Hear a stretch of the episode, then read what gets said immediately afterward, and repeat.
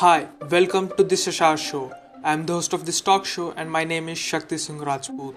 So आज का हमारा टॉपिक है नेवर लूज अ अपॉर्चुनिटी और ये मैं आपको दो स्टोरीज के थ्रू बताऊँगा लेकिन उसके पहले मैं आपसे कुछ कहना चाहता हूँ जितनी बड़ी चैलेंज उतना बड़ा अपॉर्चुनिटी आपके लाइफ में जो आपको प्रॉब्लम्स चैलेंजेस दिख रहे हैं वो opportunity take it as opportunity तो हम ये जानेंगे आगे मैं बात करता हूँ कि नेवर लूज अपॉर्चुनिटी के बारे में तो हम स्टोरीज की तरफ़ चलते हैं। तो पहला जो स्टोरी है, वो स्टीव जॉब्स का है।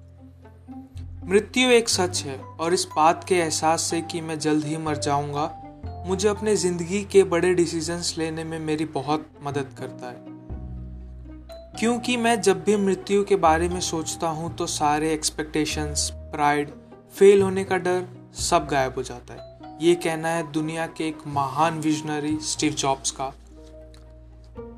जब स्टीव जॉब्स जॉब कर रहे थे तो एज अ प्रोजेक्ट मैनेजर उन्हें ऐसा लगा कि जो प्रोजेक्ट उन्हें मिला है, उसे बहुत ज़्यादा बेटर तरीके से और बहुत सारी चीज़ें ऐड की जा सकती हैं उसमें। उनके दिमाग में कुछ आइडियाज़ भी थे तो वो अपने टीम के पास गए और उन्होंने कुछ चेंजेस करने को कहा। फिर कुछ समय बाद वो आए और उन्होंने थोड़े और चेंजेस करने को कहा तो उनके टीम ने उनकी कंप्लेन उनके बॉस से कर दी उन्होंने ये कहा कि स्टीव हमें काम नहीं करने दे रहा। हर बार कुछ नए चेंजेस करने कहता है। बॉस ने स्टीव को बुलाया और पूछा, क्या हुआ? तो स्टीव ने जवाब दिया कि हम इसे बहुत बेटर बना सकते हैं, लेकिन ये लोग चेंजेस करने को तैयार नहीं। बॉस ने कहा, स्टीव, एक काम करो। तुम प्रोजेक्ट खुद बनाओ और मैं हर प्रोजेक्ट के पाँच हज़ार डॉलर दूँगा तुम्हें।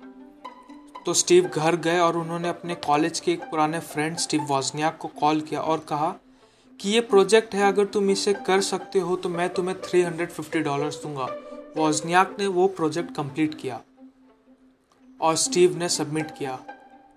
स्टीव हमेशा ये कहते थे कि नेवर लूज अपॉर्चुनिटी अगर तुम्हें कुछ नहीं भी आता, मगर तुम्हारे पास अपॉर्चुनिटी है देन पिक इट बिकॉज़ वो करने के लिए तुम्हें बहुत सारे लोग मिल जाएँगे लेकिन अगर तुमने एक बार अपॉर्चुनिटी गवा दी तो हु नोज़ वो वापस आए ना आए।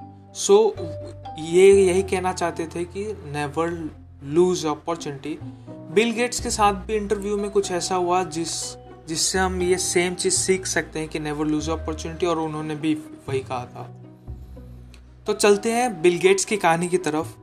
बिल गेट्स वर्ल्ड के रिचेस्ट पर्सन थे उस समय। तो उस समय एक इंटरव्यूअर ने उनसे क्वेश्चन पूछा sir what is the secret of your success Bill Gates ने एक चेक फाड़ा, अपने चेक बुक से और कहा, ये लो और आपको जितना चाहिए इस पर लिख दो. इंटरव्यू ने जवाब दिया सर मेरा ये मतलब नहीं था, आप मुझे गलत समझ गए। और फिर उसने वही क्वेश्चन थोड़ा घुमा फिरा कर बिल गेट्स से वापस पूछा। बिल गेट्स ने फिर वही जवाब दिया और चेक उस इंटरव्यूअर के हाथ में रख दिया। और फिर से उस इंटरव्यूअर ने मना कर दिया और चेक बिल गेट्स को लौटा दिया। बिल गेट्स ने उस चेक को फाड़ दिया और कहा, मेरे सक्सेस का एक ही सीक्रेट है, मैं कभी भी अपने अपॉर्चुनिटीज़ को जाने नहीं देता, जैसे तुमने जाने दिया।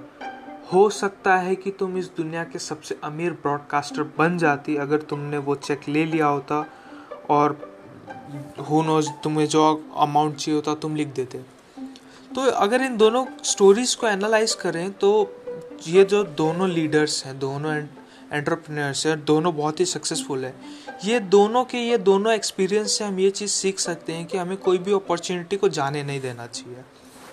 हम वो काम कर सकें या ना कर सकें, अगर अपॉर्चुनिटी है तो हमें पिक करना है, क्योंकि हमें वो काम करने के लिए लोग तो मिल जाएँगे, लेकिन वो अपॉर्चुनिटी मिले या ना मिले, ये हमें नहीं पता।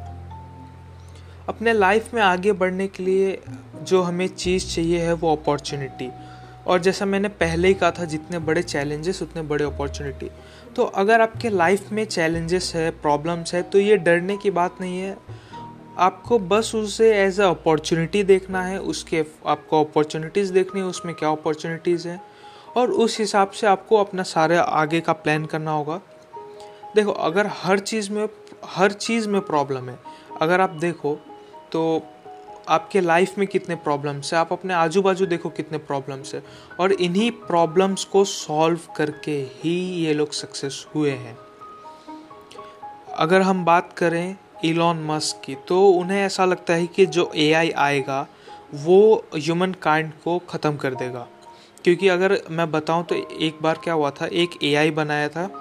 तो उस एआई ने एक और एआई बना दिया। एक, वो लड़का था मेल था, उसने एक फीमेल एआई बना दिया और फिर वो दोनों आपस में बात करने लगे थे और वो लैंग्वेज हमारे साइंटिस्ट नहीं समझ पा रहे थे। तो वो अब गॉड नो क्या बात कर रहे थे बट वो हमारे लिए ख़तरा हो सकता है। इसके लिए इलॉन मस्क चाहते हैं कि वो लाइक अर्थ के अलावा अल्टरनेटिव हो जहाँ ह्यूमंस हो ताकि यू नो ह्यूमंस ख़त्म ना हो जाए एकदम से जैसे ड्रैगन डायनासोर्स हुए थे। सो so, यही आज का लेसन नेवर लूज अपॉर्चुनिटी आपको अगर अपॉर्चुनिटी मिल रही है पिक इट और अगर नहीं है तो बनाओ। बट लाइफ में आगे बढ़ना है सक्सेसफुल होना है काइंड रहना है हम्बल रहना है और दूसरों की मदद करते रहना है। तो अगले एपिसोड में मिलते हैं आपके साथ। See you soon Bye.